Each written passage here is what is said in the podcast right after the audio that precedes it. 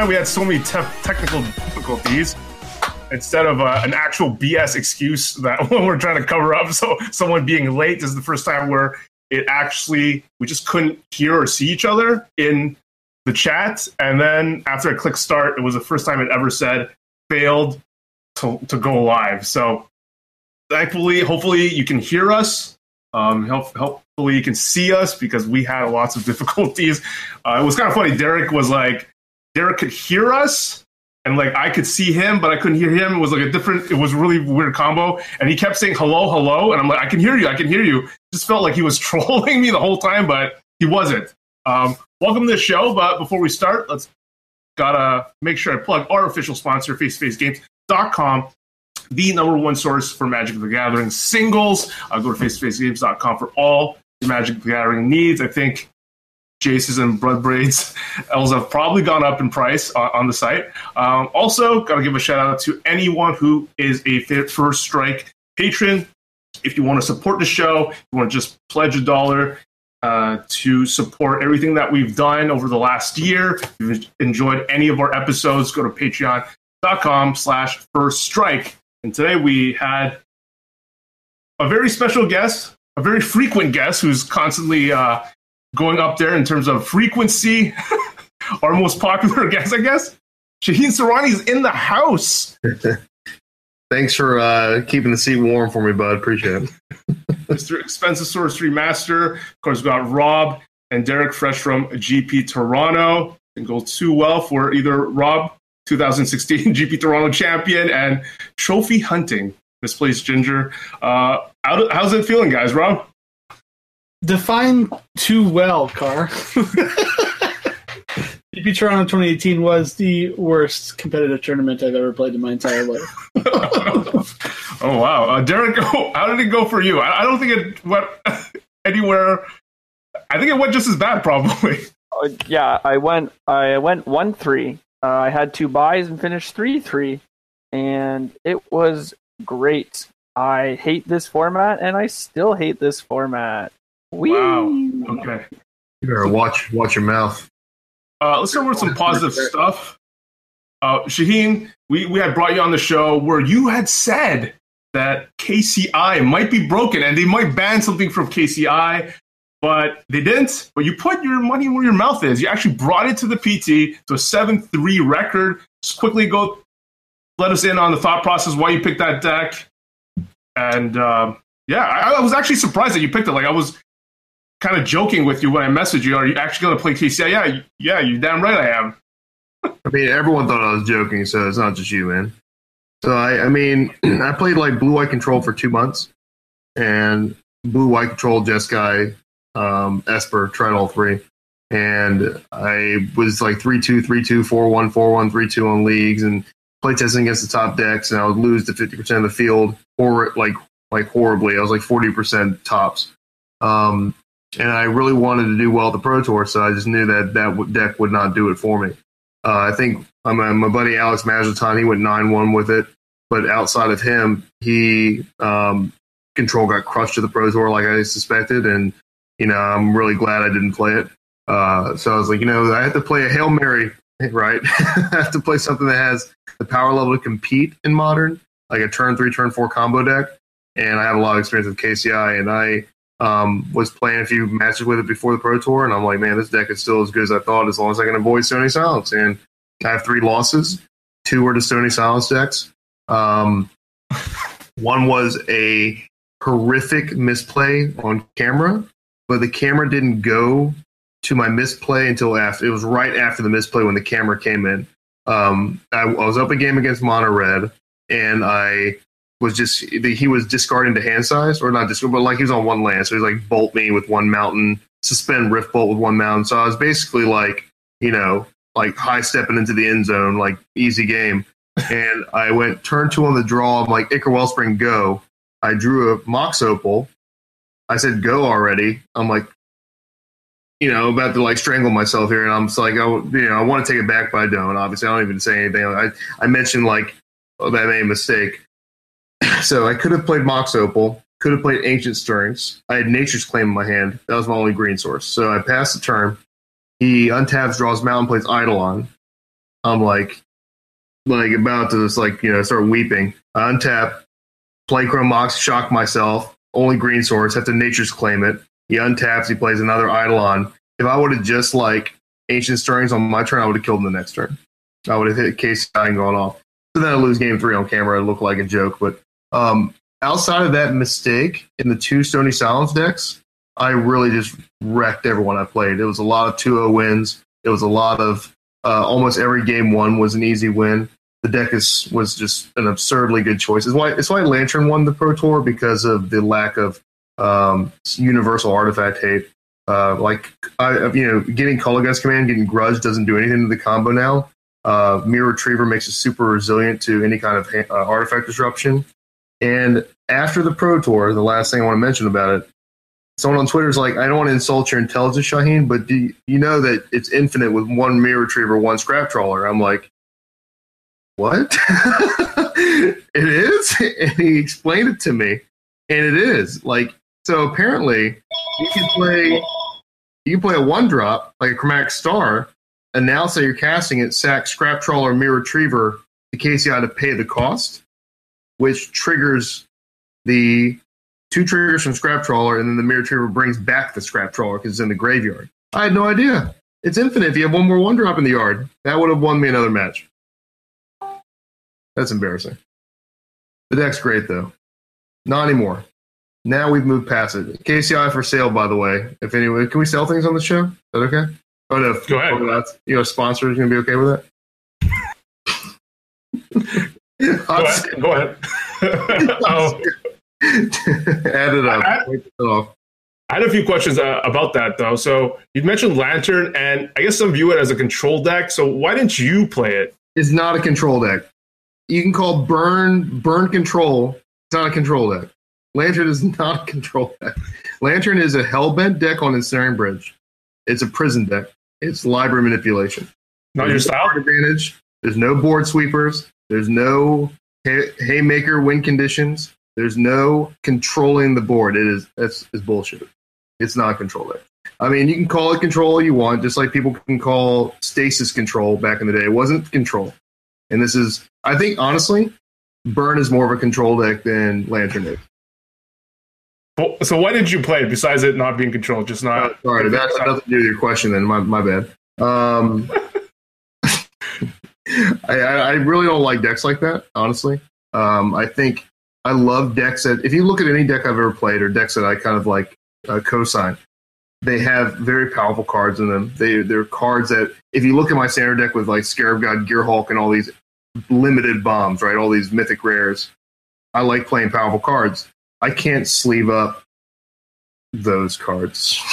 These draft 15ths, man, I can't do it. It's just they're just so weak and underpowered on their own. The deck obviously is super synergistic and comes together and is super super powerful. But it's just like the cards themselves. I just don't have fun playing cards like that. I don't have fun playing games like that. I don't have fun hurrying my opponents to concede. Like with control, I can like finish the game relatively quickly. I'm not a big fan of just the, the play style of the deck, uh, the like how susceptible it is to hate from a control side. Um, I really just prefer good old fashioned draw a bunch of cards, kill all your creatures, play a big creature, and move on.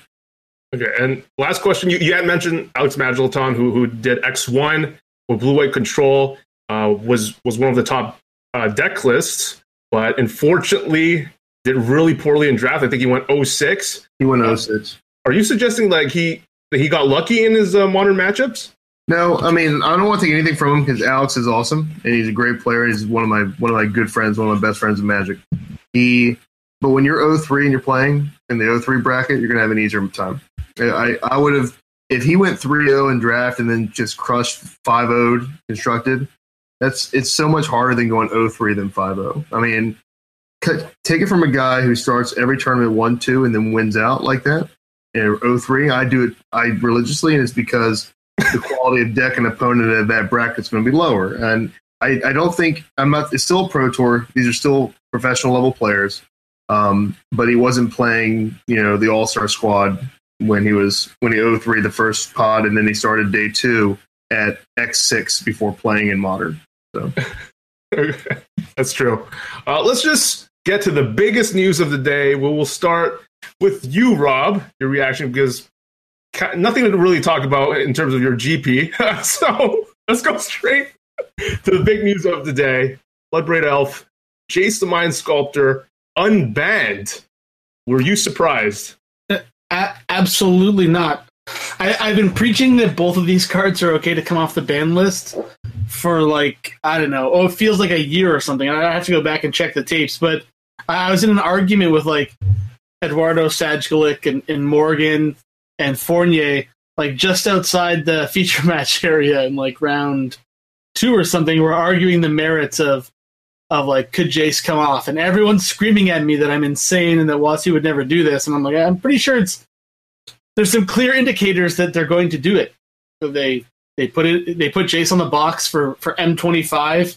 They explicitly said that they're not banning they're not touching the ban list before the PT. The PT was very diverse and all the decks are hyper linear and hyper aggressive. Control's dead. Uh, even Jund is dead. so it's like this is the time. This is the perfect time to unban Jason Bloodbraid Elf. I, I don't know. It, it just makes that. To be fair, I don't even think that these two cards are going to be immediately uh, warping the format in any way. There's like a lot of decks that really don't care if your opponent's playing Jace. They actually probably prefer the Jace is in your opponent's deck. Really, like a deck like Affinity or Burn is like cool. Tap out on turn four. that sounds great. I don't know. I, I, think uh, I think Modern is a safe place for these cards. I don't expect any uh, any bad things to happen because of them. I, I'm I'm pretty happy about it though. I hope there is a control deck that's viable. I'm sure Shaheen will share his thoughts on where where it might be. I mean, I spent, I think the last episode I was on, I think I went off for about 45 minutes or an hour on, maybe not that long. It felt like that long. Usually, it's probably 30 to 45 minutes on the merits of Jason. I, I guess, Rob, I apologize. I thought we were debating it, but apparently we were just like soundboarding off each other, like agreeing, which is fine. We were Um, we were um you were of the opinion that you didn't like modern as a PT format, and I disagreed with you there. I thought it was fine. Okay, so we did, you, you were wrong about something. Okay. So, I'm kidding. Actually, that's fine. now I think it's I think it's great, and I, I as a PT format, I think that at the time when you even mentioned diversity and super hyper linear aggressive decks, I think like the term diversity there, is, I use it too. We all use it for modern. I think it's kind of irresponsible to say diversity. Sure, the cards are not the same, but like you kind of insinuated, the style of decks there is no diversity. There was no diversity. It's you have to sock your opponent in the mouth in the first few turns and end the game effectively on three or four, or you're playing a bad deck and you're not playing a deck that has anywhere to be in modern. And I think that Jace offers, and I, I've mentioned it, you know, I've written for I think since 2015 or so, 20 uh, end of early 2015, I've kind of been on the I first hashtag a free Jace there, but like at that point, I said that control needs a spot where they can stand their ground for a cheap amount of mana, and you play defensive cards, either clearing the board against aggressive decks or having dispels or counter spells against combo or mid range decks or like uh, Tron decks, and they need to stand around a card like Jace. Otherwise, you're not going to win the late game. You're not going to win the mid game. You're not going to be favored against anything. You're just going to be this kind of middling. Sure, if you draw your bolts and helixes and paths against zoo decks, you'll be fine but against the rest of the format, it's embarrassing. So right now, I think that you can't really go. I don't think there's a perfect Jace shell right now. I think that Jace allows every control deck that was a tier two deck to tier two point five deck to move up at least a half a tier or so to be able to compete against the decks that it was weakest against. I mean, I actually just threw it together with blue white and I cut a couple cards here and there. Three Jason in the main, one on the board. That's probably a mistake. It always start, I always start with three in the main, and then I move to four in the main. But we're gonna start with three in the main. Um, and I, it's been it's been great. I, I think it's gonna be. I think I don't think it's gonna make an immediate impact. Like you're not gonna see Jace like you know half a top sixteen with Jace decks, but I do think that you're gonna see at least one top eight now, two, three top sixteen. I think you're gonna see these things pop up.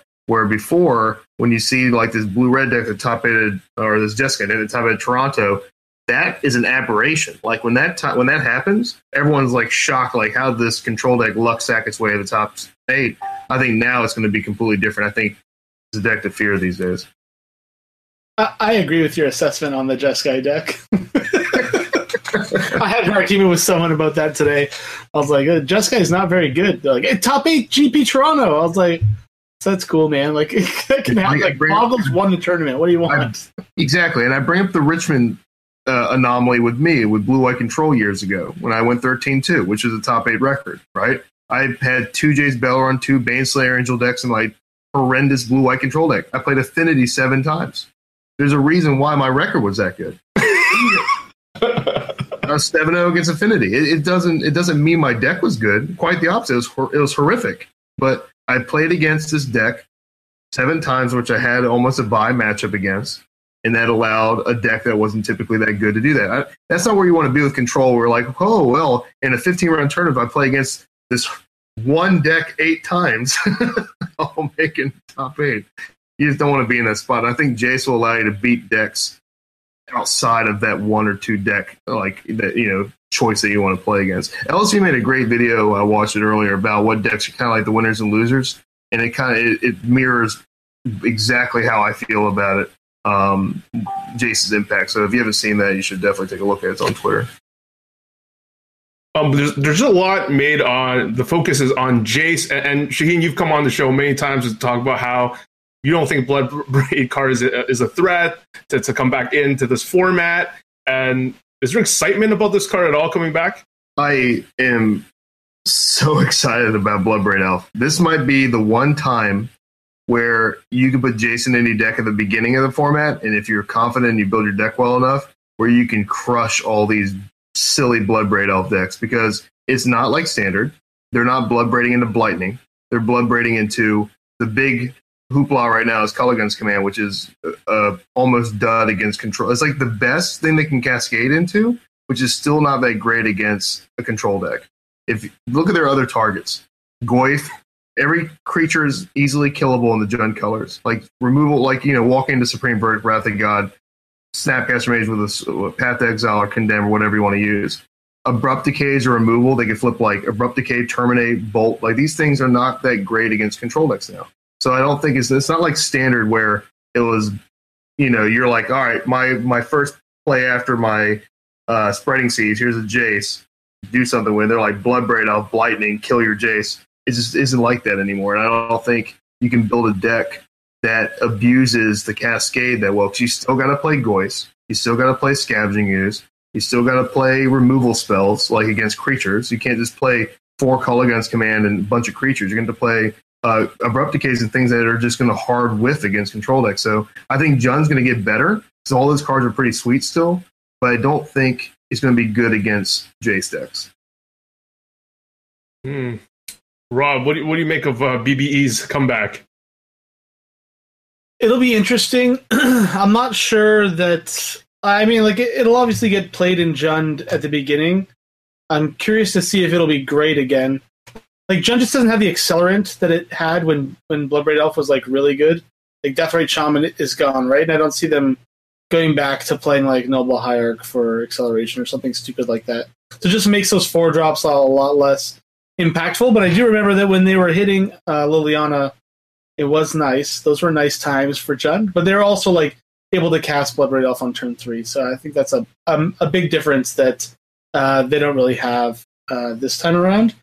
Although in certain metagames, like if the metagame floats toward a more Grixis Jund esque, um, like being tier one, kind of controlling what decks are good and what decks aren't, then having Bloodbraid Elf is great, obviously. Just like the, the card advantage and, and extra aggression is, is good, and being able to pressure opposing Lilianas or whatever is, is also uh, decent. But I don't yeah, I mean, I think that card's been on the ban list for way longer than it deserved. I can't, I can't believe it's been on there that long. I, I don't like think when Nakano got banned. it's like Yeah. okay, like it's it's funny because, like you said, it, I think it has the potential to be good in a certain metagame. I think that when you want to grind out decks, Bloodbraid Elf obviously is the one of the best grindiest cards. But again, four mana for control is not the same as four mana for mid range or aggro, right? So like if you're tapping four from a mid range or ag- aggressive deck, you you really need it to give you a lot of bang for your buck. With Jace, it's not really a, it's not a turn four play for us. It's turn eight, nine, ten sometimes, and it's just a, a finisher. It's a control card. It's, it does a lot more than the Cascading Elf does, and I think that they're just to, to think that they're even in the same stratosphere is way off. Um, I think that Bloodbraid and its we got to remember standard brokenness doesn't make it modern broken, and we have to be careful with that. And a lot of people against Jace's unbanning, they were trying to you know recite standard issues. And I tell them, I'm like, well, let's ban intangible virtue and lingering souls before that gets out of control because they ban that too and block constructed. It's not the same thing. These are different formats that have different power levels that have a lot fewer cards in them compared to modern. And this format laughs in the face still of a turn four power play when you can still play Karn on three or KCI on three, like I have been doing, killing people or like storming people out on turn three. It's not. It's not a format where you should see Jace unbanned and just you know run for the hills. It's not going to do anything to you if you still are one of these you know Sock'em murdering on turn three or four decks. It's not going to affect you too much. So don't complain. let's, let's, let's get some of your thoughts, Derek. What, what do you think about the the bannings, unbannings rather? you're you're all insane about the Jace thing. I think this is ridiculous. Uh, I think it's ridiculous that Wizards is doing this. I can't believe that they're banning Attune with Aether and Rogue Refiner and unbanning Jace the Mind Sculptor in Modern. I started playing Magic when Jace was printed in Standard, and that was not fun. And I was playing the aggro deck, and like you just could never win. They just played Jace on four. They bounce your vampire dude, you lose. You just did And- exactly what I said people were doing. You're just Oh. you just verbatim did. I gave the whole setup and you did it. Are you Jace trying- was also banned in a, in a format where you're playing Stoneforge Mystic on turn two, and then getting it killed, and then playing another one on turn four with like Mana Leak left up, and then just sticking a Batterskull and then a Jace with another counterspell back up. The second best form deck in that format was Modern Valakut in Standard.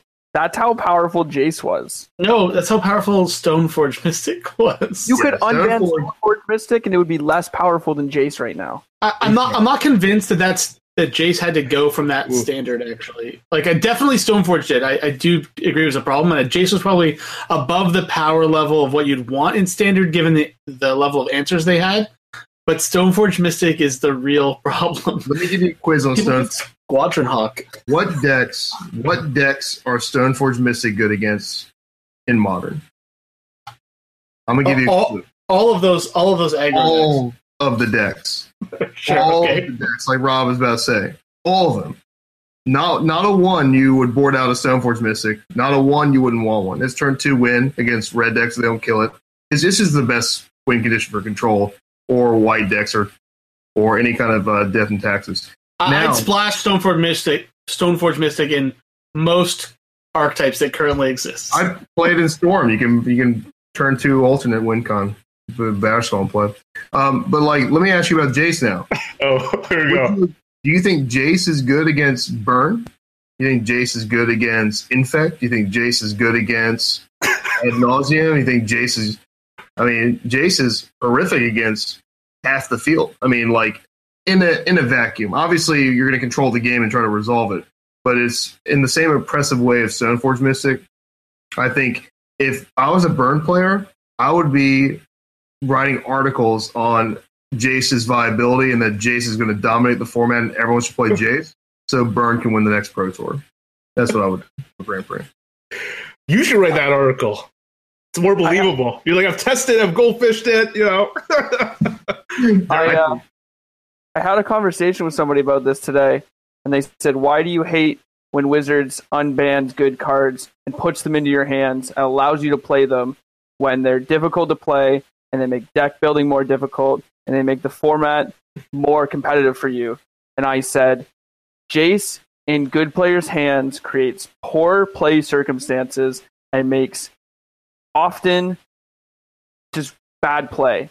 And I've played against Jason Cube in like unbanned modern possibilities and in standard. And every time that card resolves, if one person sets it up better, they just win every time. I don't think that the majority of people playing modern really understand how bad this card is going to be because it's just going to push so many people out of the format. Like people are complaining that like the format's too diverse. It's just going to be like J stacks and anti J stacks, and I don't I don't think that that's good. Derek, you're so wrong. You're such a nice guy. You're so wrong. All right, we'll see. We'll Hey, see. Like I'm, look, I'm not a I- betting man. I hope I'm you're just gonna go through. I'm gonna go through a little exercise here, okay? So we can explain to Derek why he's insane. Two on No, I just top- I don't I, I won't get it. I just won't get it. this is beyond the top eight. It's just From GP. Don't waste your- don't waste your breath. There's It's just it's too late. It's too late. We I should. just won't get it. I Rob, won't get You it. lost, you lost it in cube. You can't. stop. it I, The just, I don't brand it. doesn't care about Jace. Actually, they prefer you play it. Burn prefers you play Jace. Jeskai Control, I agree that it would be good. It would be good against Jeskai Control. Elves, they prefer you play Jace. They'd be very happy if you play Jace. Affinity also would love if you have you know three to four dead cards in your deck against them in game one. Boggles, Boggles especially cares that you have Jace in your deck because their win percentage went up by like another five to ten percent against against blue white. Another burn deck. We kind of already went over that one. Traverse Shadow. This one I'm not 100 percent sure on, but the fact that they have four Thoughtseize means they probably don't. And three seven now means they don't really care about Jace too much as well. Although, like, if the control deck is structured in a way where it can kill like the Goyf easily, I think that Jace could be the most effective here. I think bouncing Yeah. a Death Shadow is is decent. Although Yeah. I'd probably still, if I had to put money somewhere, I'd probably put it on the Traverse Shadow deck to win the match. Ooh. Actually, there's a question in chat, Shaheen. What do you think about the the shadow versus blue white matchup now? I don't think it's changed much. I think that Jace is uh, good against the deck, but like Rob said, they have so much hand disruption that it's in stubborn denials and they negates or some other kind of like I think they have like one disdainful stroke after board or something, maybe depending. But they have a lot of hand disruption. They have stubborn denial. They're able to stop it. Um, resolve Jace against them. I mean, it's pretty freaking good. Resolve Gideon Jura against them is pretty good. It really doesn't matter their whole point of their deck is to prevent you from resolving these like powerful haymakers. But it got a little better because you have more haymakers. You have more cards that if they stick, they're going to do work. So I, I think it's either the same or got a little better, but it's not. It's not something where people are going to stop playing their Death Shadow deck because this four mana card is legal now. It's just not going to happen. Um, we're seeing a lot of predictions already. Obviously, a lot of people are talking about it on Twitter. Uh, MTG Goldfish uh, Saffron Olive tweeted out that he expects that he predicts that it gets rebanned within the next year. Yes. Assume that both of you disagree, Shaheen and Rob, right, Shaheen? Yeah. I want in on that. he's, I want in on that bet. he's always well. He's always wrong with his predictions. So that means we are safe with Jace forever. So yeah. Woo. He, he's never been right. Zero percent right lifetime. All right, Derek, tell us why you agree with Saffron Olive, Metagame Master. Uh, like look look at look at how Wizards is taking a stance on Magic. Like they unbanned Grave Troll and rebanned it soon after when they realized that Dredge was too powerful. Dredge came out of the woodworks to be a bannable deck when just one card with an extra Dredge point on it shifted it. So if you take a card like Jace that's been off the ban list that people are just going to shove into their deck, it's like I think that people are just going to shove Jaces into decks to the point where it'll just show up randomly in events in really bad Jace decks. And then Wizards will be like, oh my gosh, there's three or four Jaces in these decks. It's too powerful. It's controlling the metagame. And then they'll ban it. Or they'll get a lot of people like me complaining about it because it's awful that they unbanned it in the first place and they're only doing it to drive up the money. But what do I know? Uh, anyways, yeah, that's how I feel about that. Uh, I mean, if if that's the case that a, a bunch of random people are just stuffing Jace into any deck, I feel like I'll put my money on Jon Stern to, to also top eight the next modern uh, That's GP. not the point I was trying to make, but I'm happy you took that away from my conversation.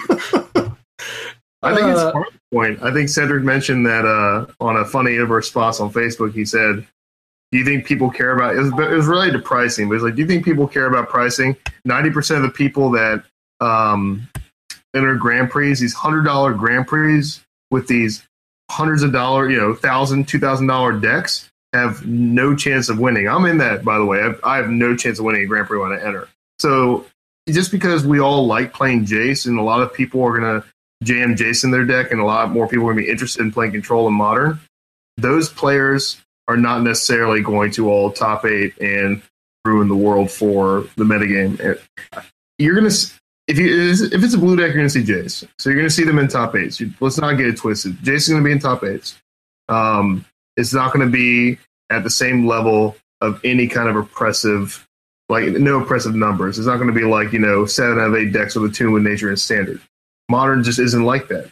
People don't have the resources the interest to change decks overnight. I played KCI at the Pro Tour. I'm not going to lie. Owning it made me kind of want to play it. Like owning these decks, and that's a Pro Tour. Owning these decks, people want to play the decks they own. People play the decks that they own more often. They become comfortable with them.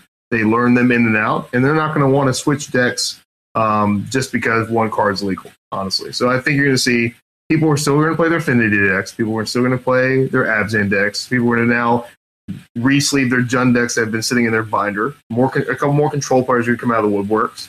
I don't think Modern is going to be any less diverse. I just think that Jace is going to uh, implant himself at least in one or two top eight slots. I just uh, when I think about the best possible Jace deck, I sort of compare it to other decks that have been banned in Modern. And when I think about the best possible J- Jace deck, it's do I think that's better than Birthing Pod at its peak? Do I think that's better than Splinter Twin at its peak? And I want to believe that yes, I think it might even be better. And so right. when I'm looking at like how Wizards is banning these cards, and we're talking about how many copies show up or how oppressive a card is here's, format. Here's why they banned it, Derek. Here's card, why they banned it. What what turn does Dredge kill you? Three or what four. What turn does Splinter Twin kill you? Four plus. What turn does Blazing Shoal Infect kill you? Two. These are the cards they banned or rebanned. I, I honestly believe Jace kills you on turn four. it, it, doesn't even come close. That's the, that's the new poster. And it's my turn. I'm just hot take. Nobody tweet that. Hot take. Jace kills on turn four. Jace kills. That that is a hot take. That is People the hottest of hot takes. Kills. Is it, that up. Derek, how old are you, young man? You, you said you're playing Singer. How old are you? I'm 14. Have you seen my parents? how do I get on the internet? Gotta gotta ask the chat what's what's a hotter take? Jace kills on turn four or Lightning Strike is basically Cryptic Command. I think I think it's close. I don't know who said that. I mean, one of those things is true. No, I said that. That's stupid. you know what's basically Cryptic Command? Jace is basically Cryptic Command. Look how many modes are on that thing. Jace is five Cryptic Commands. It's all the Cryptic Commands. Yeah. Best cryptic command it's ever. It's a sorcery speed, though. You got to remember that matters. Speed. speed. I, I don't like. I was joking around before the show. Um, I, I want to get more. Um, I want to get more like you know, uh, like objective about this unbanning and like start to build more decks. Like I think the celebration period is kind of dying out. The gloating period is dying out. It, Rob knows because you were arguing at Toronto and I've been arguing on Twitter forever. I'm sure you've been on Twitter arguing forever about the merits of unbanning this, and we all were called dumb and we don't know what we're talking about. And it's a lot of people were like Derek, who were saying like it's a turn four win because they remembered standard. And I mean, they they want to ban like uh, the, what was the what was that rebel that got banned in block? Was it Lin Sivvi? Like you know, just Lin going, Sivvi. Oh, she was great. Was, she was great. That was turn five win. Man. That was turn five win. So I mean, when you when you have like these opinions that these cards are too good because they were oppressive in standard or block or in draft, like Tezzimox can get banned soon in standard too, right? Because it's just unbeatable limited. You can't you can't carry a bias from a format that isn't you can't compare apples to oranges here. I think you really have to let this play out.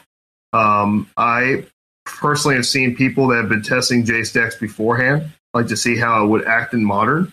These players said that it wasn't depressive. Uh, people, I think they had a few versus videos on it too with Jason and the modern decks from before, um, saying that you know it just made the fair decks a little bit better. I'm going to take it from the experts here instead of kind of like conjecture of you know I remember I had night terrors about it from you know six years, seven years ago, um, and I'm just picking on you, Derek, but you're not the only one. There's a large percentage of people uh, not the majority, but a, a good chunk that think what you think. That think that this deck, these, these decks are going to be, you know, oh, you're you're a burn player. They play it on turn four. You're like, oh, you got me.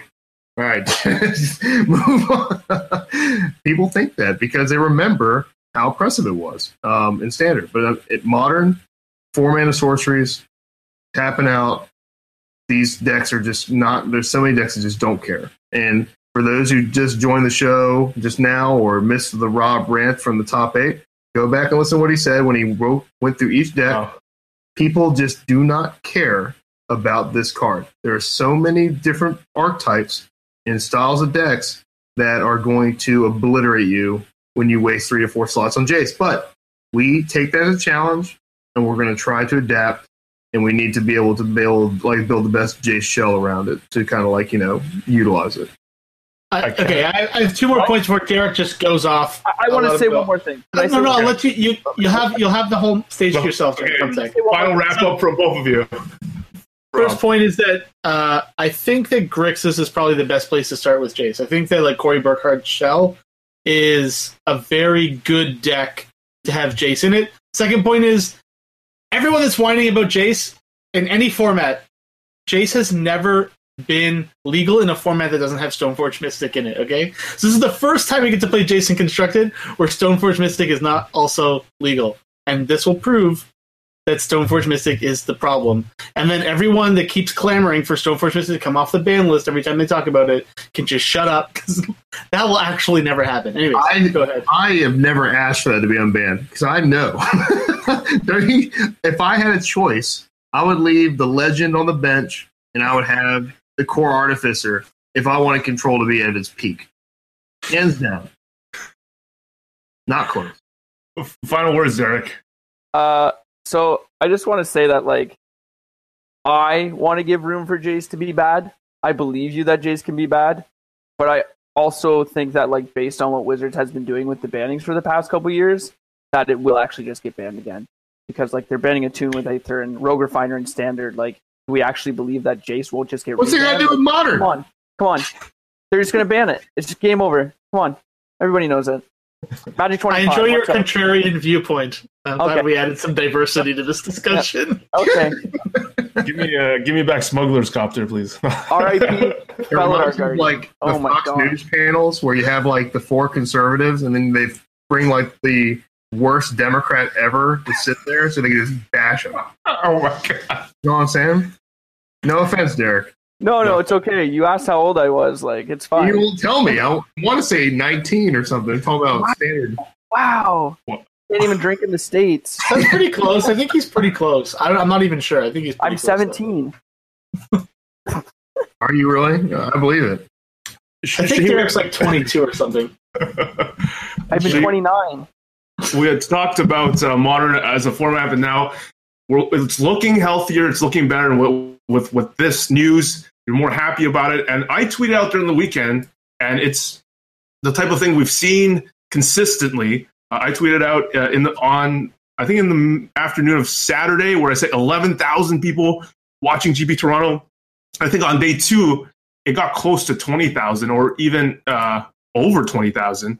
And it just seems like it's the format. And I just wonder if they could just get, I'm, I'm hoping this thing gets bigger and maybe other big companies are willing to sponsor the stream so that the prize pools might get bigger and the game, you know, slowly, slowly escalates because you know, you're not going to get there with limited. Like advertisers won't be interested, but maybe I don't know what the metric they would want. Like twenty thousand plus people, eh, seems seems significant to me. I don't know, Shaheen.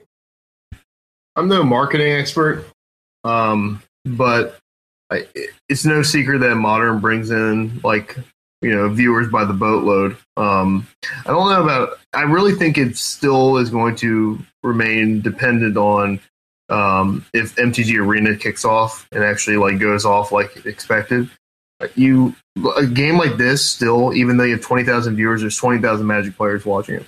The issue is watching physical cards move around from a sky view, even if it's done in the best possible way with the best commentators. And the commentators I heard were on point. I didn't get to watch uh, Toronto this weekend at all, but um, I, even though it, had rave reviews, I think that has I think there's a ceiling there, and it might um, we might not be near the ceiling still. There's still it could double, triple still. But even at that point, where we're still not really hitting, um, you know, a lot of the levels of the esports and other things. And I think that arena, if put on a mobile device, catches on, people start learning Magic, adding like uh, additional cheat like shortcuts to kind of they already have a few in there to like make it more simplistic to learn and teach people. I think that's the key to like get ultra, like outside uh, sponsors to like chime in. Um, but I think that modern they need to quickly get modern involved on arena too. I, I know I know the logistics are a nightmare. I know the programming for older cards are tough. Um, but you know they promise you know this the, the, new when the new big shot came in town he said that he's going to make make this happen he's going to you know like revitalize the mtgo stigmas and like fix them so um, I think that's the gateway to it. Yeah, I'm curious if Arena Standard would get as as many viewers as Modern. Like, I was pretty impressed by the numbers. Seeing like I've seen limited GPs be really low. Um, I guess like none of you got to catch the coverage. Both of you were were playing, and Shaheen, you, you didn't catch it. I thought Eduardo. I have to. I tweeted praise for him because well, he lives in, in Montreal now, and, and he repped our country as uh, the captain of the team at the World Magic Cup. I had to praise him. I, I didn't know that he was commentating over playing this one. And uh, last month he did like 30 decks in 30 days or something, playing a different deck of Modern. And his commentary really showed that he knew most of the time what was going on with many different decks, and he was able to foretell like foresaw different lines of play that that people were playing. And I was really impressed that I had to tweet out that he made it enjoyable. That I was watching and to learn to compare what I thought was going to happen to what he was saying was good. Uh, can't, can't say the same. I don't want to throw shade at the others, but it was a significant difference between someone who's been actively playing and the other commentators. Uh, like sometimes they would throw out a line like, "Oh, turn three car, and that's game, boys," and then Jon Stern would just kill kill the Tron player. So um, a lot of times the other commentators were way overhyped uh, a certain line, and then Eduardo would just bring them back down to earth and, and let the viewers know what was really going on. So if they find more people like him that are willing to commentate, that are actively playing as the analysts uh, to the color, I thought it added a lot uh, to the coverage. So I just wanted to throw that out there. Uh, good job, Eduardo. I agree. If I want to, make one point on that, I, you have to like tote the line between a showman and somebody who is analytically smart and like like in like entwined with the game, like Eduardo. So it's it's tough. Like we love commentators like Eduardo or LSV or read when they get on there because they're just so smart and they they play so much, and know everything. But does the average Magic player prefer that, or do they like to watch Patrick Sullivan and Cedric Phillips, who are just characters? You know, is that more enjoyable? Or Marshall Sutcliffe, who's a character also? So these these guys have like showmanship. Uh, Maria also. These people are enjoyable to watch because they have this showmanship going on. You know what I mean? So I don't know if it's tough if you want to attract outside of the mainstream pro community or uh, competitive player community, even though their their commentary might be less like you know I don't know what's the word for it. It's less sophisticated. I hate to say that, but you know, kind of to an extent it is. But it's more, it's it's funnier and it's more like flashy that might be more entertaining for some people. Thinking about other sports too, and like poker, with the commentators that are the goofiest and silliest, those are the ones you remember. Those are the ones that kind of like you know steal the show. So it's tough, man. It's just like I like Eduardo and I like LSV. I think they're great, but I laugh when Cedric does it. And Cedric's smart too. He knows the game, but he's way more flashy and funny. You know what I mean? It's tough. I don't know. What? He's the kind of guy that has both, though. I guess in your eyes, right? That he has that he he knows the game really well and he, he still play he can still play at the highest level and he, he's got those, those showman Yeah. qualities. He he's not that good anymore. Let's be real. what I got on here? oh, he's not gonna he's not gonna watch this. We're good. So he's not that good anymore. I mean, but he's. I really think if you had, let's say you have a scale like eighty percent showmanship, I say twenty percent like skill in the game, analytical, that kind of stuff. That's where he would be on it. He's not like a hundred zero, you know. So he's got some, but he, I don't think compared to like a LSV or an, even Eduardo who plays, lives and breathes the game now. I mean, every time I have to talk to him, is we can't talk about anything beside breaking down the metagame. Like it's nuts. Like we're we're in the line, we're saying in line at the last Pro Tour. We're waiting to get our bags checked, and we just start talking about the the health of modern and just start going into. it. I'm like, why are we talking about this right now, man? I want. To. but he's super smart guy. So it depends on what really attracts people. Um, and I suspect based on the SCG feedback that most casual players in, in that realm they really like the the showmanship aspect. Bingo, the bingo thing, everyone loves that. It's fun. not for not for me, but people love it.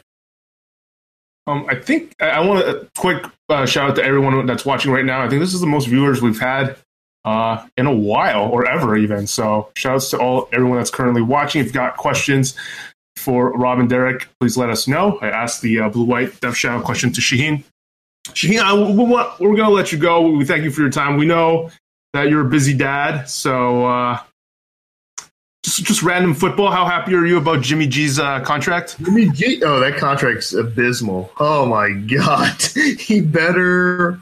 I I saw the the number. I like do a double take. I was seeing if it was like a one year, thirteen million instead of 135 million. Like it was. Whenever a quarterback gets paid this much money, like it reminds me of like Flacco after the Super Bowl.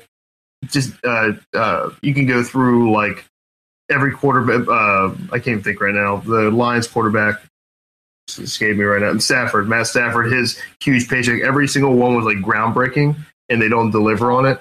And the team as a whole is is still like around average. So I'm uh, cautiously optimistic. I mean, obviously, I'd love to see him like excel. I think he's better than anything we've had in a while, but I'm not excited. Uh, if anyone else is a 49ers fan, where can they reach you, Shaheen? Say again. If, if anyone else is a 49er fans in the chat, where can they reach you? On Twitter? At Shaheen, S H A H E E N M T G. Okay. And uh, upcoming saucy article coming up? Yeah, I'm gonna bring. I'm gonna release a Cedric asked me to write this week again. I'm gonna write um, kind of an emergency article with a. I have a blue white list for with Jace. Uh, yeah, it's gonna be good. I, I I think the the article might be a little bit medium, but the list is gonna be good. It's gonna be quickly pushed out here because it's a this list I've already been working with for a bit now, and it was just an easy easy polishing at the end here. All right. All right. Make sure to go check out Shaheen's next article on StarCityGames.com. And now with that, thanks for coming on, buddy. Always Thanks, guys. appreciate it. Alrighty. That was Shaheen Soorani, expensive sorcery master, and uh, had his thoughts, but uh, very much with Rob Lombardi as to what's going to happen to the format. Uh, coming on to the show, we got Co- Cody Gravel, who finished ninth with Mar- Jerry's Mardu Pyromancer. Uh, welcome to the show, Cody. How's it going? Hey, thanks for Ooh. having me. Great, great that it works. Um, I was excited about you doing well. Despite Brian was doing well as well. After day one, he won X one. I couldn't find. Um, I, w- I was sad I couldn't find Rob or, or Derek up, up on the ladder. Um, but got to see Bloody Mess Jess do well as well as well, and uh, really surprising when I when I scanned through your Twitter, uh, Cody, that you were basically the the week of asking for for a deck choice. Uh, yeah, actually, I kind of bugged Derek on Twitter a little bit before the GP, just being like, "I need help." Like, I, I kind of like just follow his Twitter feed a little bit because he likes to, I don't know, kind of kind of complain about what's going on, and and I get to kind of see what's going on from there. But uh, yeah, I, I was looking for a deck, and and Friday Jerry released an article on Mardu Pyromancer that he wanted to get out for GP Toronto, and I was already kind of interested in the deck, and he was talking about wanting to go up on Manamorphose. I wanted to do the same thing. I wanted to play Young Pyromancer deck. It's what I play in Legacy, and that's kind of how I how I ended up there. Uh, do you have much experience in modern in general? Uh, I played a lot of Modern when Twin was legal, and much less now that Twin is not. Okay, so you had like basically no experience. You took Jerry's latest deck and you brought it to a virtual top eight. You were, you know, you were off the top eight by breakers, and it was close. Oh yeah, ninth. Ninth was good. It was really, really nice. But yeah, no, I, I can't complain. Yeah, I, I picked up my first match with the deck was round one of the GP.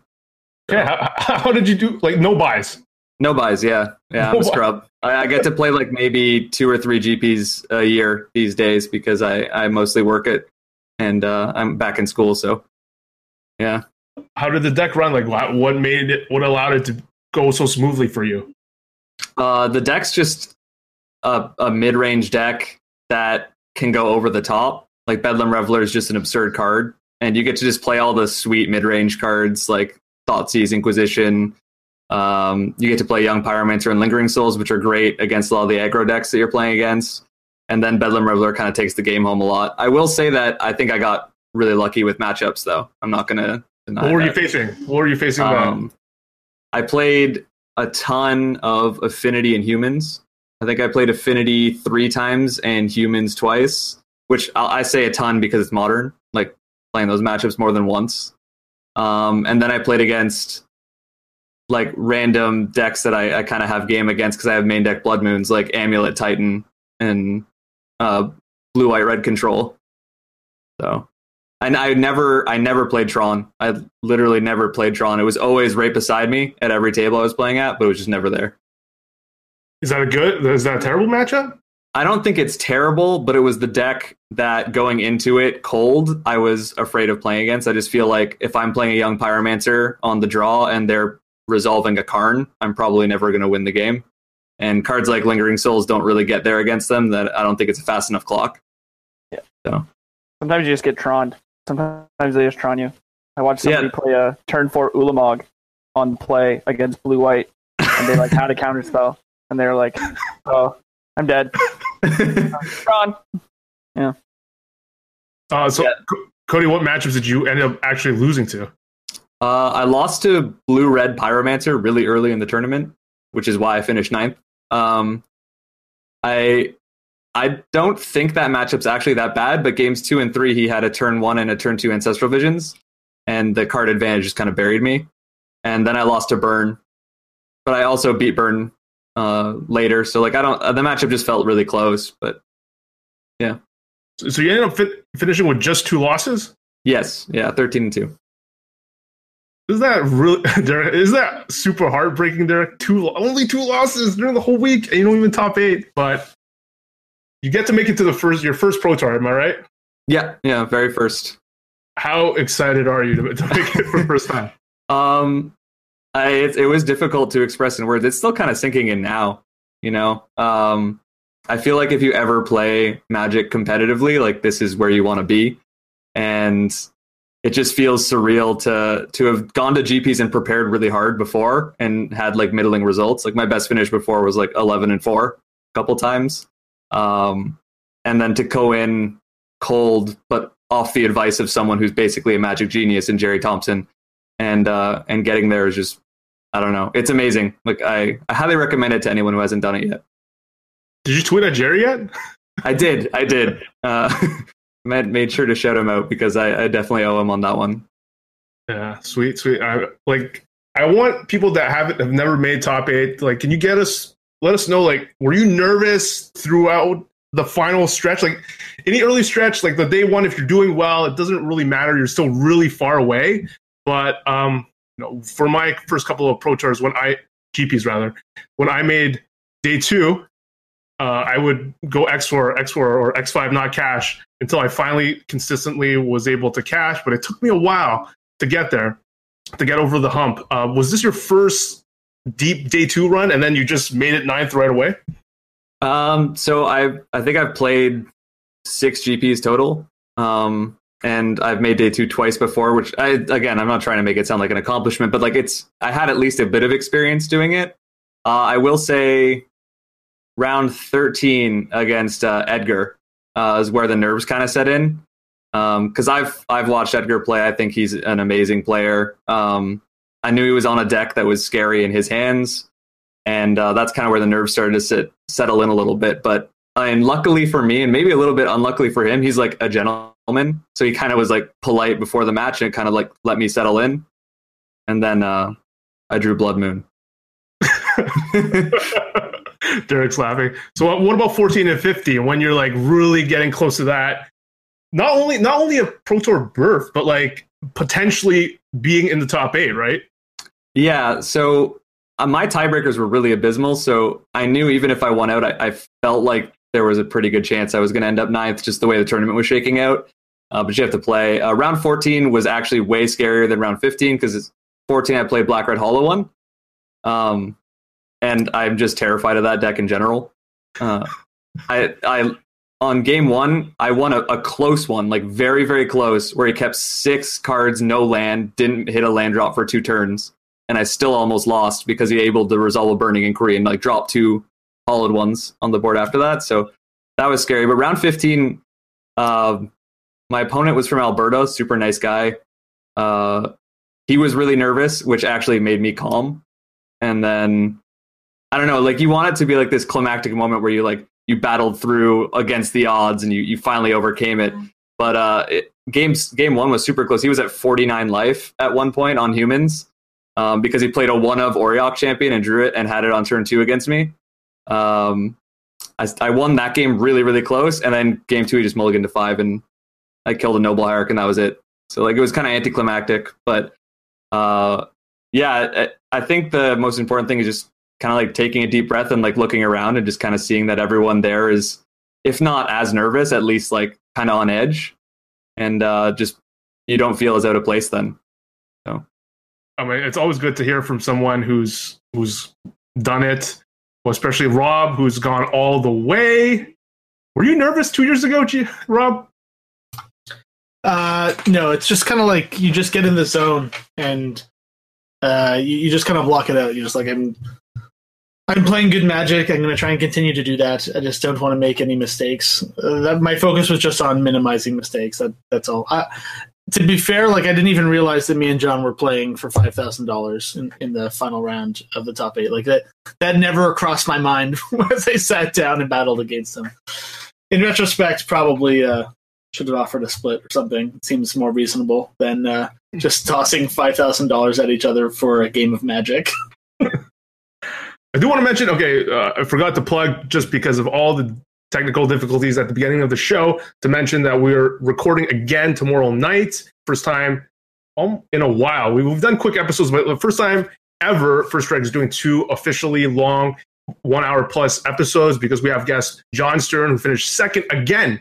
Again, I want to emphasize again because two time GP champion, two time finalist, and both times, or maybe even more than that. But both times were at GP Toronto two years ago to Rob Lombardi, and then he finished second again uh, to Bogles, apparently, not Boggles, as I've been taught uh, by a tweet from Tolarian Community College. But Derek, should I just say, people just keep saying Boggles, though. Just say it. Just say it. Who cares? Just say it. Like, sorry, I can't hear you. There's boggles in my ears. Like, say that. boggles. Oh, gosh. Very interesting uh, to see the evolution of Boggle since I left the deck a long time ago, seeing now that like Leyline is in the main deck and uh, he was able to get it was a really close match actually. It was like against Jon, even though people might think Boggles is favored uh, due to Daybreak Coronet and stuff like that. Jon had some technology, and, and I do feel like sometimes if as the Boggles player, when I didn't draw Daybreak, it was actually a tough race. I thought it was a lot more even. But Daybreak, of course, when you play it, it ends the game pretty fast against a lot of fair decks. I mean, to make it to the top eight, uh, Dan Ward actually top eight, uh, top decked a um, a Daybreak Coronet when he was going to die to to an alpha swing from his opponent, and he top decked last minute, play uh, last turn that he could survive, played on his really big creature, and was able to steal the game against a, a humans deck. That was fair. Uh, but seeing Jon's technology with Ensnaring Bridge and even playing ley lines in the board. Curious, want to ask him tomorrow about that. But it was good to see him have like extra uh, technology uh, that that applied in a variety of matchup. in- including uh, against the Grishel brand deck, and then also against Boggles in the finals. Uh, bro, we wa- some people want to hear you rant about Boggles winning the event. Uh, why does it tick you off? I don't think I don't know why people expect me to just like go on full tilt that Boggles took down a tournament. Uh, as someone reminded us earlier today in the chat, Scred has also won a GP before, which I forgot about. Maybe uh, for the better. Um, I, I think that like Boggles winning just kind of shows you what the format in modern is like right now. It's kind of just no one wants to interact with each other, and this is the deck that is maybe best at at not interacting with your opponent. And the fact that uh, Dan Ward put, I think it was four ley lines in the main, right? He had he had the full playset, I, I believe. Um, I'm going to fact check that for you. yeah, it means that just like I have I have it up. I, I can look at. Uh, let's see here, three ley lines today. Okay, so he had he had three. the Miser's copy is uh is le- left out there um, out of the deck, I guess. But like, yeah, it just stops your opponent from interacting with your hand as well, which is one of the only places they can interact with when you're playing uh, Bogles, uh, apparently. so, I mean, I, I- think it's a fine choice. I, I really think that Jon, I, I would have expected Jon Stern to win that match.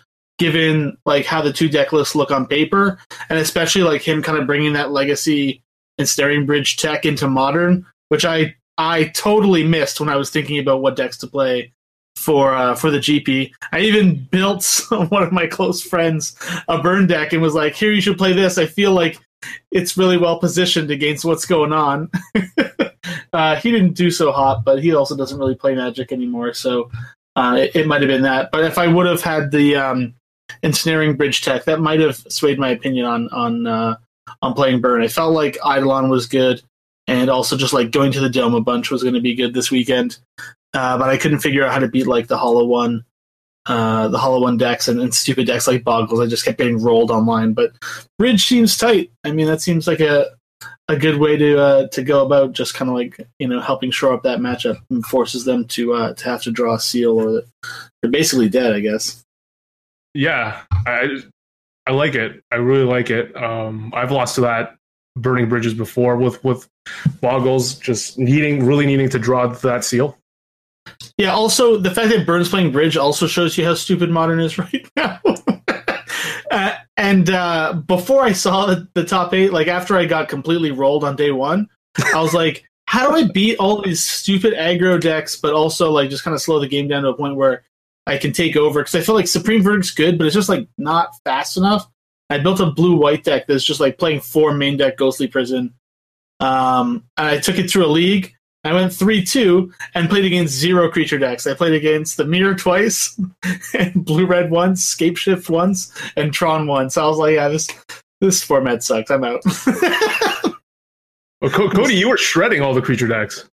Yeah, yeah. If you want to beat creature decks, I highly recommend uh, Mardu Pyromancer. I don't think I had any issues with creatures. Like I, I was really actively hoping for creatures every round. yeah, Mar- Mardu's definitely a good choice for that. Actually, I thought that a lot of people were going to think that, which is why I played Blue Red. but uh, that, that that's not how my event went. Uh, the wh- how scary was the Mardu? I mean, Mardu versus Hollow One matchup, uh, Cody. Like, was it? Did, did it go off? Did it really fizzle a lot when, when you played it?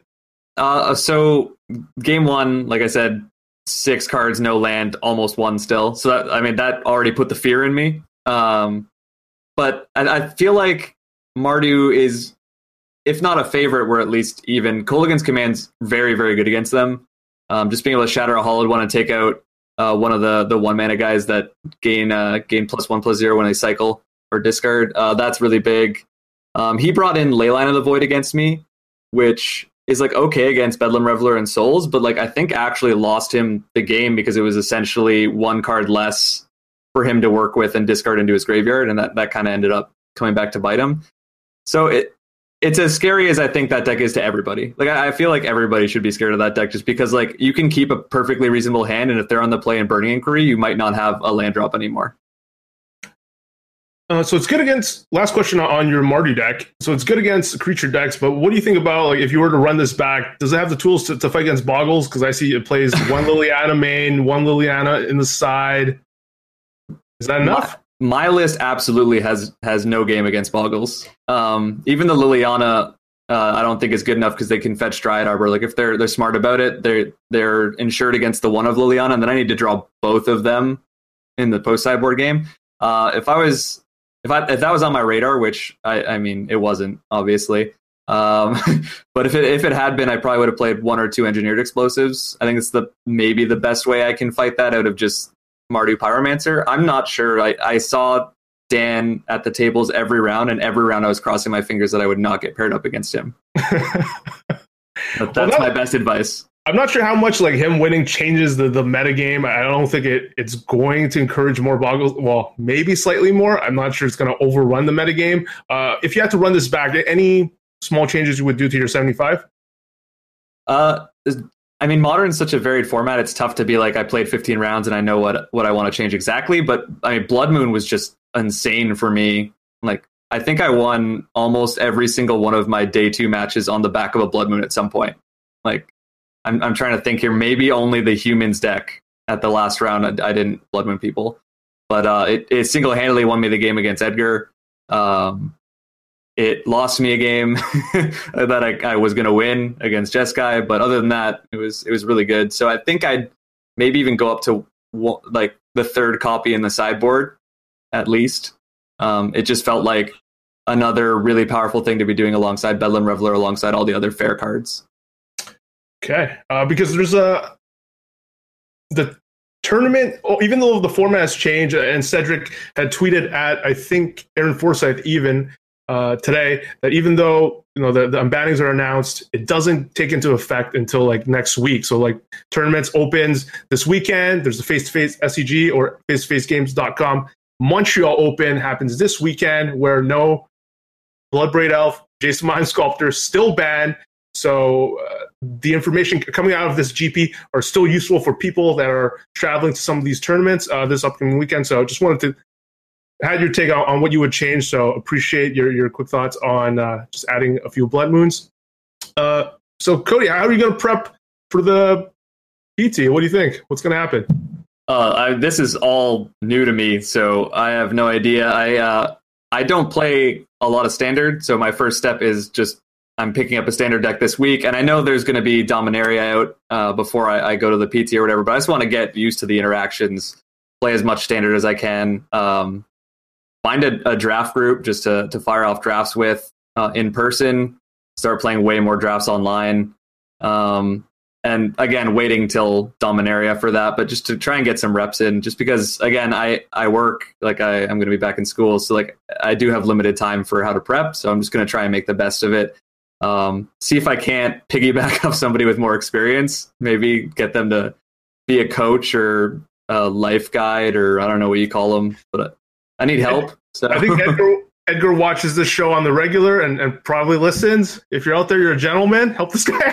I, I don't. I don't think he's going to want to help me.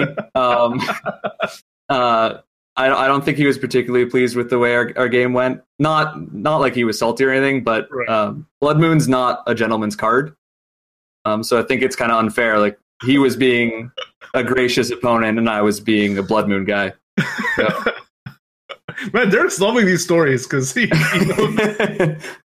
um, Ban 8th edition. Ban 8th edition. Ban 8th edition. all right. Uh, Cody, where, where can people find you? I mean, I, I just mentioned you as someone to cheer for, and I got I got you fans. People were like, "Yeah, I heard KYT said to cheer for you, so I, I will." So, where can people find you for Twitter and follow you once you start like updating um, your results at the PT? Uh, I'm going to be on twitter.com slash cm underscore gg. Uh, I'm on there a lot. Part of my job is to be on Twitter. so if you want your feed spammed with like bad MTG memes, my thoughts on things that are irrelevant, and you know other things like that, by all means join in. And then on the PT, you can figure out just how many losses I can pile up on day one before I go sightseeing in the wonderful city of Richmond. Are you still grinding them RPGs? Oh yeah, oh yeah. I I I, uh, I write RPG reviews for a website called PlayStation Lifestyle. Just gonna do a shill for them real quick Oh, I'm here. plug that. Yeah. Yeah. What's the what's the latest what's the latest great thing that people should be playing? Uh, I just finished up. I, I think can I? I'm a couple hours away from being able to tell you what the next the next game that I think you should play is. Um, embargo lifts a little bit from now, but there's a there's a pretty decent one coming out. Um, if and I'm just going to plug this every time when when I talk to you and when I talk to anybody else. Play The Witcher Three Wild Hunt if you have not done that. It's just Okay. it's just the best game I've ever played in my life, and I want to go revisit it again. I don't have 150 hours, but if if you do, then go play it. Witcher three and check out PlayStation Lifestyle for your review in a few hours. Yeah, yeah. Uh, it might be the morning, but yeah, somewhere Okay, around there. We'll make sure to, to link your Twitter in the show notes. Uh, well, Kyle will make sure, and then uh, hopefully you'll t- you'll tweet that out, and, and we can check it out. What what your new recommendation is. So uh, thank you for coming on the show, Cody. Really, Uh, cool thank you so much for having me. Really appreciate the time, and uh, we'll talk to you soon again. Take it easy, guys. All right, that was Cody Gravel, Mardu player, finished ninth. Um, okay, for, for last question as we wrap up this show, what would you guys play if you were heading to the face-to-facegames.com Montreal Open? Let's start with you, Derek. Anything has changed? Um, you know, can't be results oriented, even though you didn't do well. Uh, I would probably play uh, Traverse Shadow. Um, I was really happy with Grixis Death Shadow. Um, a the, one of the guys that stayed with us, uh, Marcel Zafra from out west, he went 8-0 with uh, 73 of 75 that I was playing. We had two different cards in the sideboard. We had talked about the deck um, coming up to the event, and he said he was really happy with it. Day two, um, I think Death Shadow does what Death Shadow does. It's sort of like if you don't draw Death Shadow you don't draw Gur- Gurmag at the right time, uh, you just sort of lose. Um, the thing about Traverse Shadow is it sort of fixes that. It has Goyfs, it has a couple Grim Flayers, it has Lingering Souls and other threats. So I think that's where you want to be if you want to be in a Death Shadow deck. And if not that, I would probably play De- uh, Jeskai mid range, or like the one with Spell Quellers, or just Jamtron. Just try to Tron people. And those are the three decks I would suggest. Not Jon Stern Burn. No, I hate burn. I hate uh, losing to things like Leyline or Lightning Helix or Timely Reinforcements or Thragtusk. Like I just can't do it. Like, oh, you played one of those cards? Okay, I lose. I just, Yeah, yeah. I hate those games where you have to like draw revelry, right? Where your your Yeah. your game depends on whether you draw revelry or not. yeah, I just I can't build or play a deck like that. Like I can't play Affinity. Like I I hate Stony Silence. I don't want to see a Stony Silence. I can't play uh a Dredge because if my opponent has a ley line, I lose. Like I just I can't bring myself to do that to myself. It's not. No, I'm not doing it. None of that. All right, Rob, would you play Burning Bridges? Yeah, I, uh, Burning Bridges. Is that what they call the deck? Yeah, I like it. I would play Burning Bridges. Seems good. That's what you would play. No, I think I think I've seen that name. It's not something I've come up with. It's something that K- KYT coined it right here. KYT you heard it here that up. first. First Strike podcast. Lightning like- Strike is basically Cryptic Command. Yeah, or like the Blood Sun thing. Like, don't talk to me or my Blood son ever again. You did that. That was you. You haven't seen that meme? I don't oh. mean. I don't, I don't know what You guys are are. so old. I'm sorry. I'm sorry. Lightning Strike is ba- I like I can visualize the t-shirt, t-shirt people in chat are talking about. I can basically see the t-shirt Lightning Strike is basically like Cryptic Command, basically in like bold font. I that just kills me. But I don't know if we're just gonna put like Shaheen Soorani, like dash Shaheen Soorani in the quote. I, I think that would be too much. Uh, any any other thing? Like, what did you learn from from your deck choice? Was it a poor deck choice uh, in retrospect, uh, Rob, for you? The one you played. Uh, I mean, I, I don't think so. I just uh, I kind of threw away round three, and then I got into the losers bracket, and things really fell off from there. I feel like if you look at the the winning decks, I think blue red is like okay against most of the top eight. I'm not really worried about playing against uh, too many of them. Uh, even boggles, like I was playing against it quite a bit online in testing, and I had like a ratchet bomb and an EE uh, sleeved up and ready for them in my board. Um, but uh, yeah, unfortunately, I you know I just got to play a bunch, against a bunch of Hollow One, Eldrazi and taxes, stuff like this. uh, I, I did get um, my, my green red Hollow One opponent really did uh, show me the power of good draws though in round four. Um, he cast or had in play a Hooting Mandrills, a Vengevine, and a Hollow One on turn two, both game one and game two. And so my turn, he's just like uh, land neonate or whatever. I was like, yeah, cool. Uh, fetch, shock. Uh, I thought he was on Dredge, right? Was Serum Visions. He's like, untap, put 12 power into play. I was like, yeah, I'm dead. it's like, uh, this this is not great. and then I, I, drew in round five with Tron, and I, I just had enough, so I scooped to him. I was like, whatever, you can have the win. I'm, I'm out. I am going to go draft or something. I'd, lo- I'd love you to put get in some reps with Burn if you have the cards. Like to see what you think, actually. Well, I have many reps with Burn. I just uh, thought Rob, that the blue red was better. Rob idiot. lost the PTQ finals with Burn. I, that's that's true. We talked about that last week. yeah, go back to the last episode. Would you recommend uh, Bloody Mess just to play? She ended up winning the uh, play play it forward play mat. Uh, yeah, play it forward. Yeah, I told her um, she was kind of like testing infect for a while, and uh, she had liked it at the beginning, and then like as the pro tour happened, like those decks just kind of got worse because like Mardu Pyromancer got good, and then the other like aggressive linear strategies just um like got more refined, and so they were better, and infect just became a bad choice. So she's like, yeah, my win percentage is like not, it's not continuing to go up; it's going in the other direction. And I said, uh, "Oh, you should play uh, humans probably then." Um, she's like, "I don't have the cards." I was like, yeah, "We can put together the the cards. I don't think that's a that's going to be a problem." She's like, "I don't have any experience." I was like, "Just build a stupid thing in Moto and play it. Like you, you can basically rent it for like 40 tickets or whatever, right? Like uh, for as long as you want, just because like the, the margins on on Magic Online cards are so low.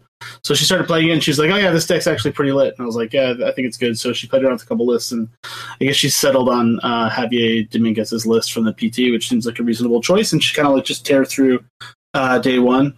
Uh, I think she finished seven one, and she was in contention like all the way into like round eleven or twelve. So yeah, she had a pretty good, uh, pretty good performance. No complaints. Play, Play Four is interesting. I've plugged that on either my Twitter or, or something before.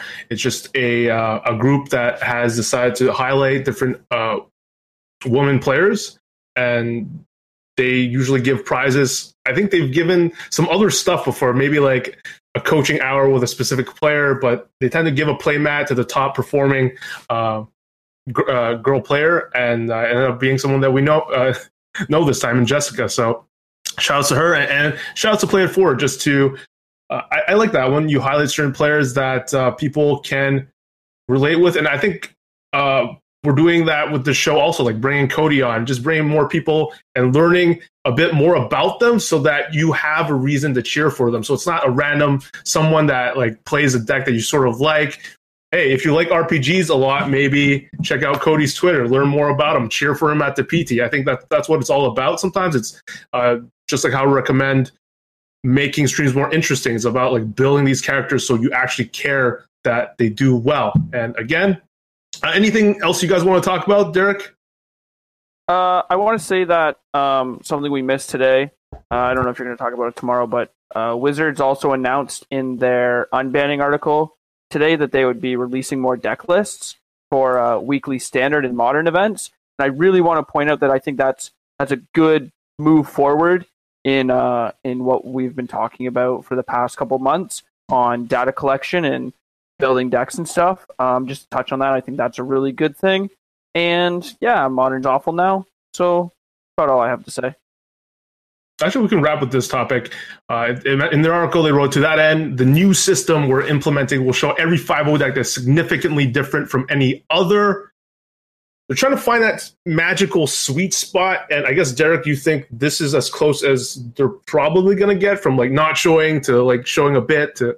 I think I think they will never meet the same level that we want in data because you want it honestly, all. Wait, I want. I want everything. I want, want everything.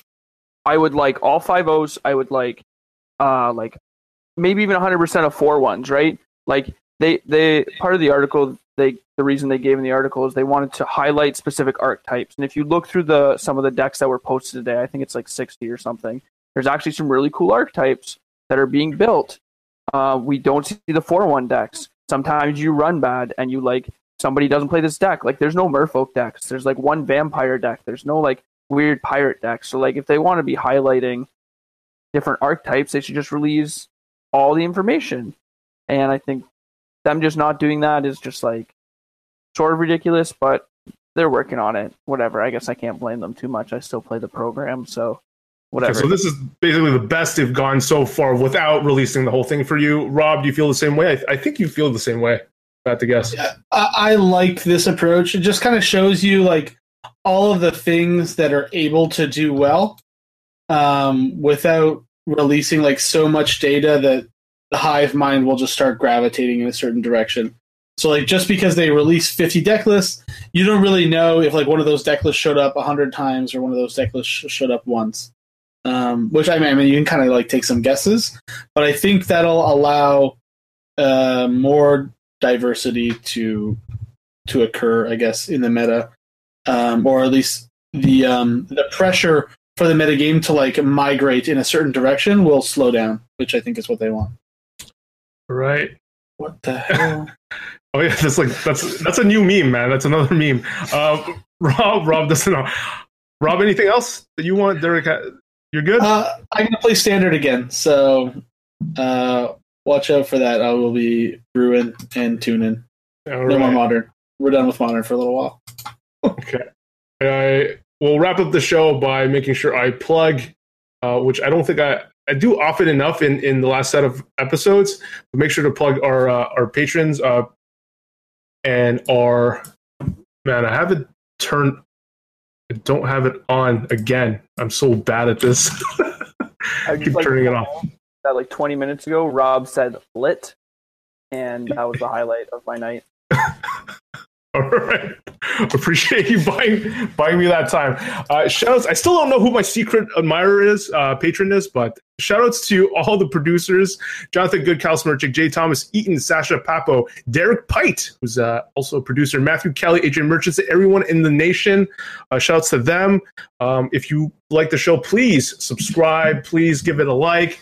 Um, please consider uh, if you've enjoyed any of our content, uh, pledging at least a dollar by going to Patreon, patreon.com slash first strike. All the information is there at the $10 level because I want to give people a lot more. Uh, if they're willing to, to be, to be able to pledge 10, we do a lot more for them just because I, I just kind of feel bad, uh, taking pledges for nothing. So what we do is, uh, these guys are part of it. Uh, we have a Facebook group that all the uh, castmates are a huge part of, including Rob, Brian Gottlieb, Derek Pite, where we actually share what we're going to play at an upcoming GP. And uh, if you got Brian 75 before the weekend, he went X3. He had a really, he was close to a very strong run to a top eight. And I think the reason the group is so awesome is because it's Facebook, everyone's on it. So Rob is really active. I feel like if we were on Discord and any or a forum, that it wouldn't be as valuable. But the fact that the presence of all these people that we have on our team are, are constantly on Facebook commenting or replying is huge. So I thank you guys a lot. You guys are awesome. Um, and of course, we got our Google Drive with all the sideboard guides that we built up. So shout out to anyone in the nation so far. Really helps us uh, with with the show and helps us. Uh, we're in pre-production talks with uh, I announced in the nation for merch and t-shirts are coming, hats are coming, uh, hoodies are coming. So that's really sweet. And uh, of course, a lot of these pledges help towards that. Um, before I, I mentioned this on the show before, uh, when I used to create mana deprived hoodies or 18 toques, it was a huge mistake of mine to just go all in. And I wanted to take this opportunity to, I guess, warn fellow creators who are just starting a small cast to not go crazy like I did, uh, because I have just a bunch of them that have no homes. Like I've, Derek's laughing at me. I have two boxes of, of toques, and uh, definitely I'm going to be much more careful about that in the future.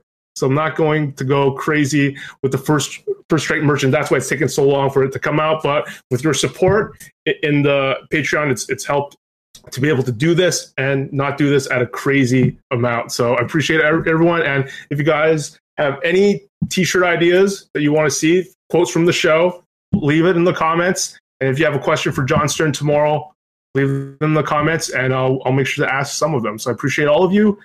And uh, yeah, that's that's it for me. and much love to everyone. With that, good night, everyone. And we'll instead of seeing you next week, I see you right here tomorrow without these two guys, though. So, ciao, guys.